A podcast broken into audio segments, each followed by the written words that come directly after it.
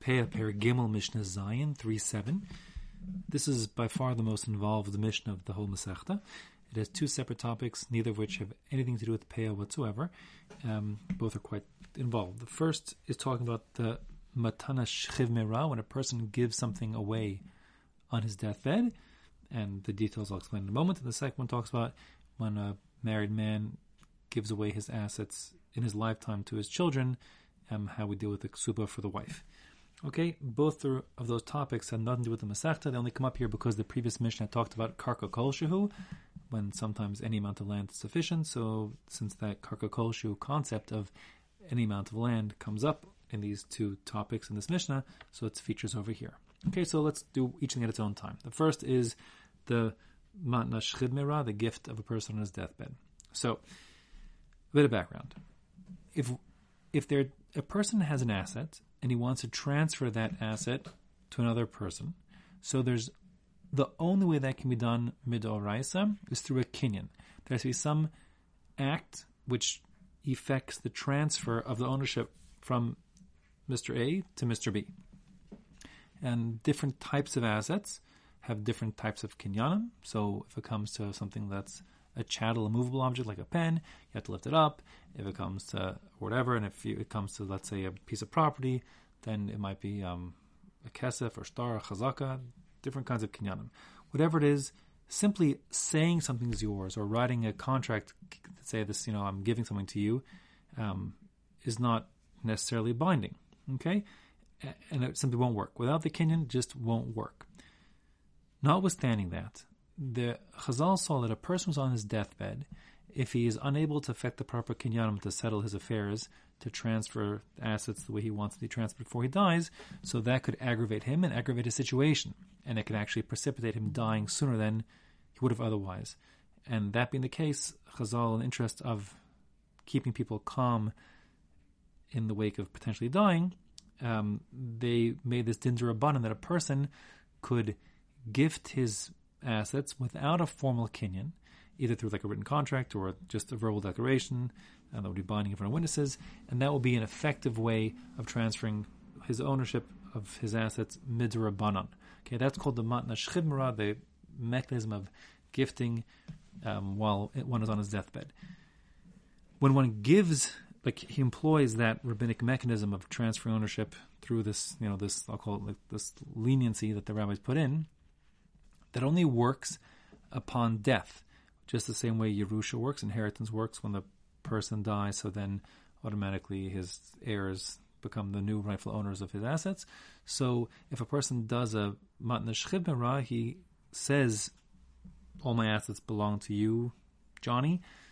So Johnny, not his heir otherwise. So now um, Johnny only gets those assets when the person who gifted them actually dies. If he recovers from his illness, so then the would-be benefactor, his gift is not binding and he keeps everything as before. In other words, it's implicit that when a person says, Johnny, I'm giving you everything I have, or even some things that I have, um, because I'm dying, so he means assuming I die. But if I'm not going to die, I don't mean the gift to actually be binding at all. So, therefore, the difference between a regular gift and a gift from one's deathbed is twofold.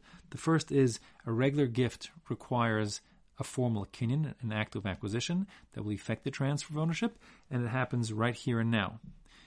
In contrast, the gift through the mechanism called the, the from the deathbed, the shchibmara gift, A does not need a formal kinyan. It can be done with the written instructions or verbal instructions, but it only takes effect upon the death of the person who is doing the giving. Okay, so those two differences. Now, how do we know when a person is doing the giving if his intention is to employ this rabbinic leniency of the shchib gifting or not?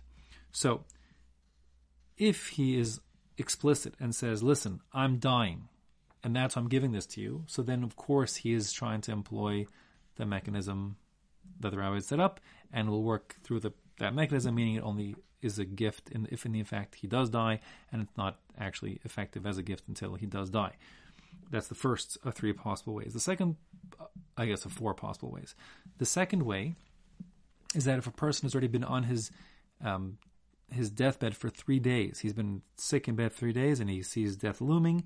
So again, now even if he's not explicit, he just says, "Here, I'm giving you all my stuff, or some of my stuff. I want you to have it um, when I'm dead, or whatever." So then, even though he's not saying that he is giving it because he's dying, he's like explicit about wanting to use the shchiv mechanism. Still, it's safe to assume, as far as the rabbis are concerned, that if he's been in bed three days and he's on his deathbed, so then his intention is to employ that mechanism. And the third possibility is that he got, you know, drastically sick overnight, kafat Allah, like the from one moment to the next he became deathly ill. So again, we assume that the reason he's giving it away and he's giving things now is because he's anticipating dying, and therefore um, he is, you know, trying to use the mechanism of the of the shchiv mera gifting.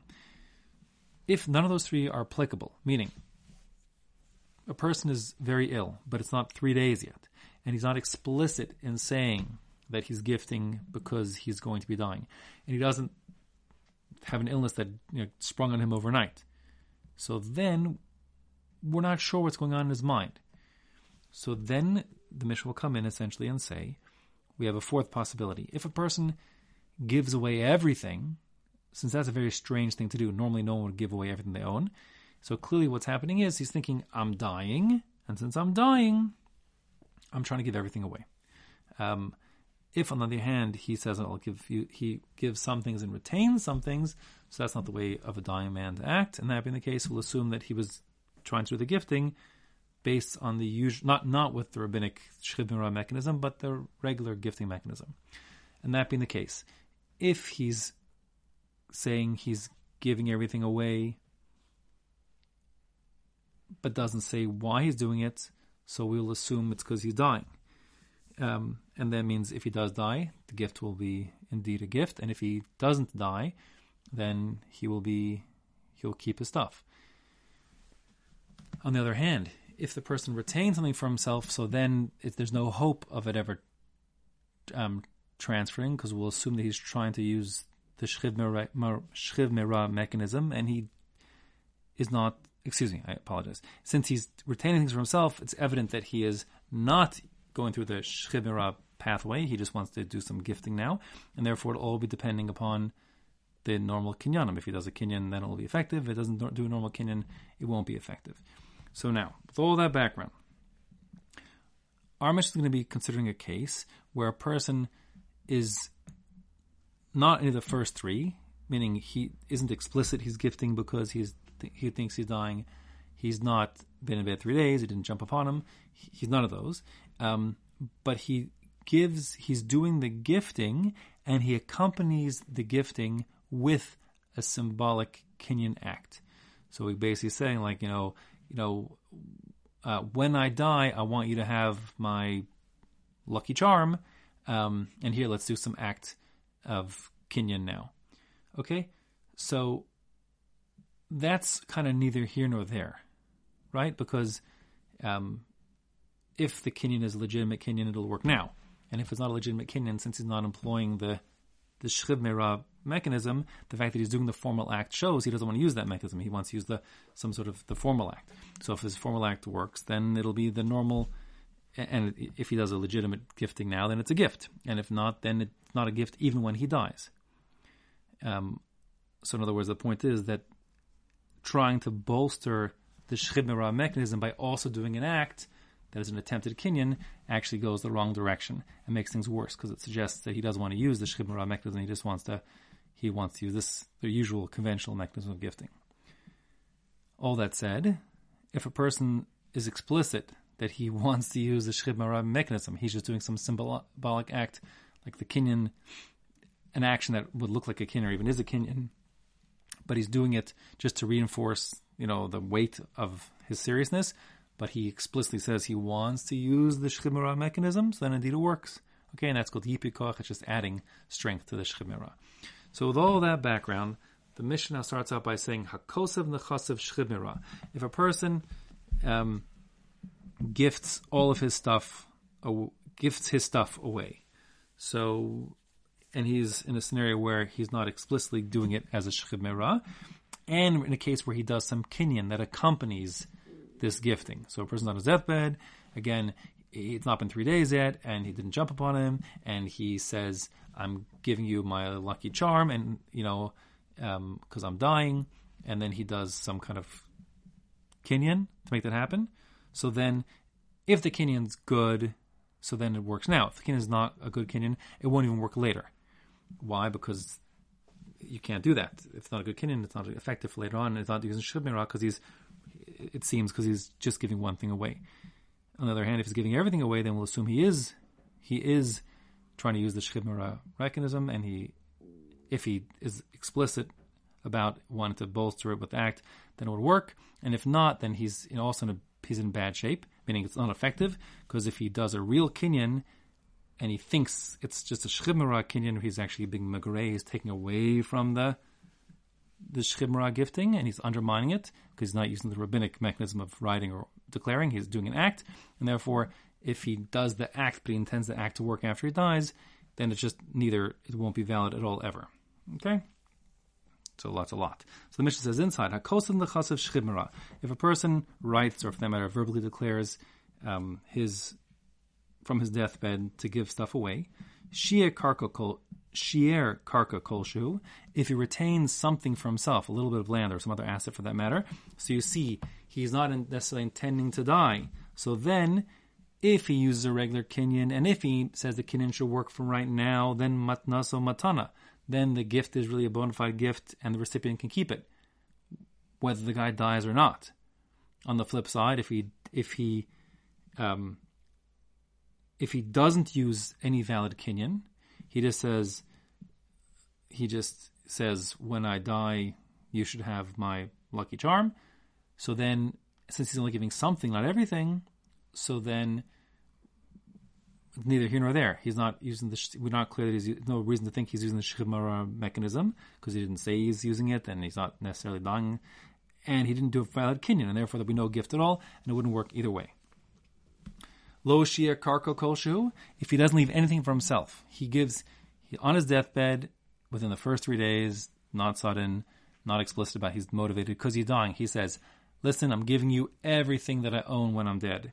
So now um, that is the old, looks like it's going through the mechanism of uh, the Shchib Merah story, and that would be effective, except if he does a kinyan to accompany it, he's undermined everything. In other words, he does a kinyan that is megareya, takes away from the Shchib Merah mechanism of the rabbis, because by doing the kinyan, he's suggesting that he wants the kinyan to be what affects the transfer after he dies, and not the rabbinic enactment of the Shchib Merah gifting pathway.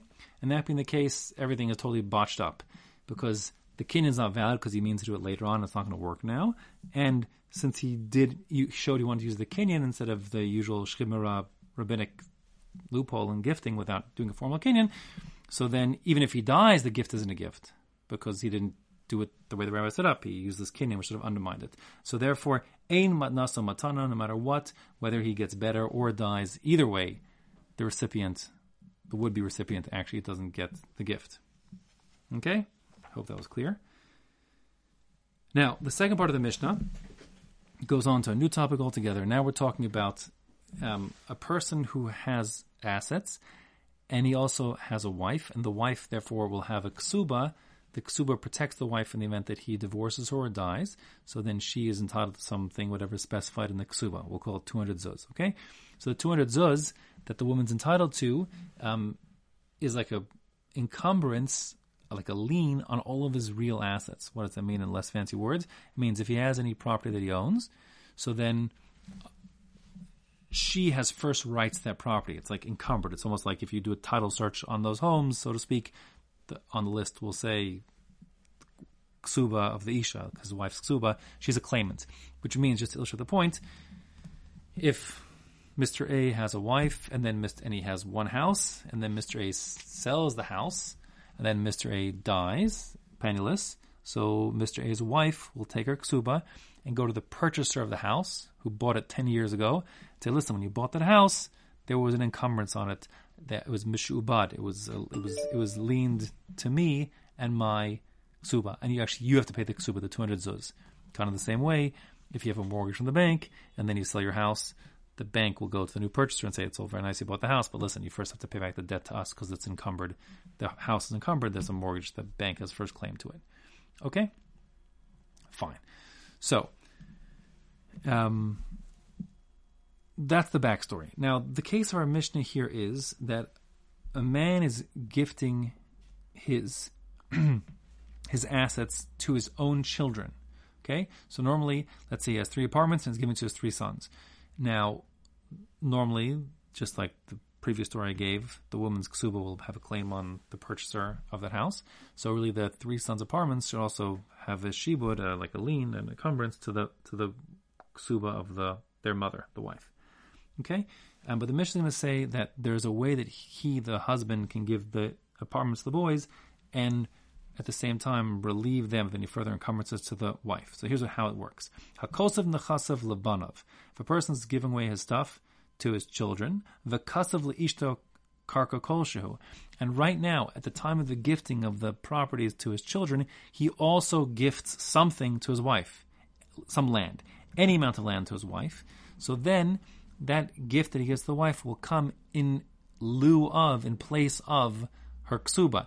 And then that will mean that she will have no further claim on the other piece of property that the father gave away. Now, the Gemara says that for that to work, according to the Tanna Kamma, three conditions have to be met.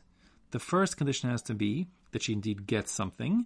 Um, when he's apportioning, she is one of the recipients of the apportioning, so that sort of like puts her on a pedestal, if you will, or that may be a bad expression, but it, it, it um, you know, it recognizes the wife and she feels satisfied with that, and that's important that she's one of the recipients.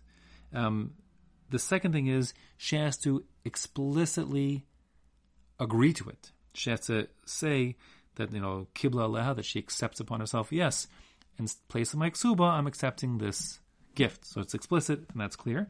And the third thing is that she has to be present at the time of the gifting to the sons and not object, because the idea is that if she wasn't there, then maybe she would have had an objection if she would have been around. In fact, she was silent later on, just because she wasn't around, she would make a fight or something. So three conditions: she has to get something, formally as part of the gifting. She has to explicitly say she accepts that in place of her ksuba, and she has to be present at the time that the gifting is given to the sons. Okay, that's the shita of the Tanna Kamma, and if any of those three things are missing, then she doesn't lose her ksuba. Rabbi Yossi Omer, im kibla lel, he says if that second condition is met and she is explicit about accepting upon herself, so then afal pi shelo kasavla idub ksubasa. Then even if the other two conditions aren't met, she still loses her ksuba. Meaning, the first condition I suggested was that she has to get something. But here Rabbi says, listen, if she says, I'm okay getting nothing, I just want, you know, what I need to have any assets for? My boys will take care of me. I'm fine with that. So then, indeed, that works, and the ksuba is, you know, considered to be paid off and is no longer an encumbrance. Um, similarly, he holds that the third condition of her being present is not essential. If she says, I agree to the boys getting, you know, the assets and leaving me, then I don't have any further claim with ksuba, even if she's not around at the time the boys are giving the gifts themselves, still she's lost her ksuba, she's forfeited it by her own agreement to do so. And the Gemara actually adds a second possibility, um, besides for explicitly accepting it, uh, which is if she's given something and she accepts the boys getting the rest, even though she doesn't explicitly say, yes, I accept that, she just silently accepts it, you know, without a formal confirmation that she accepts this in place of ksuba, that also would be considered to be her receiving ksuba because she got something and she didn't object to the boys getting everything else. Okay, now the halacha is like Rabbi meaning that if she gets something and doesn't object to her children getting the rest, or if she um, even gets nothing, but she explicitly says, "I'm okay with that. I'll rely on my sons." So then, indeed, that she has the power to forfeit her ksuba, and that would be effective um, in losing her ksuba. That's unique to ksuba, by the way. It wouldn't work with I don't know other kind of creditors or whatever stories, but for ksuba it does work, and that that therefore, like Rabbi is the halacha.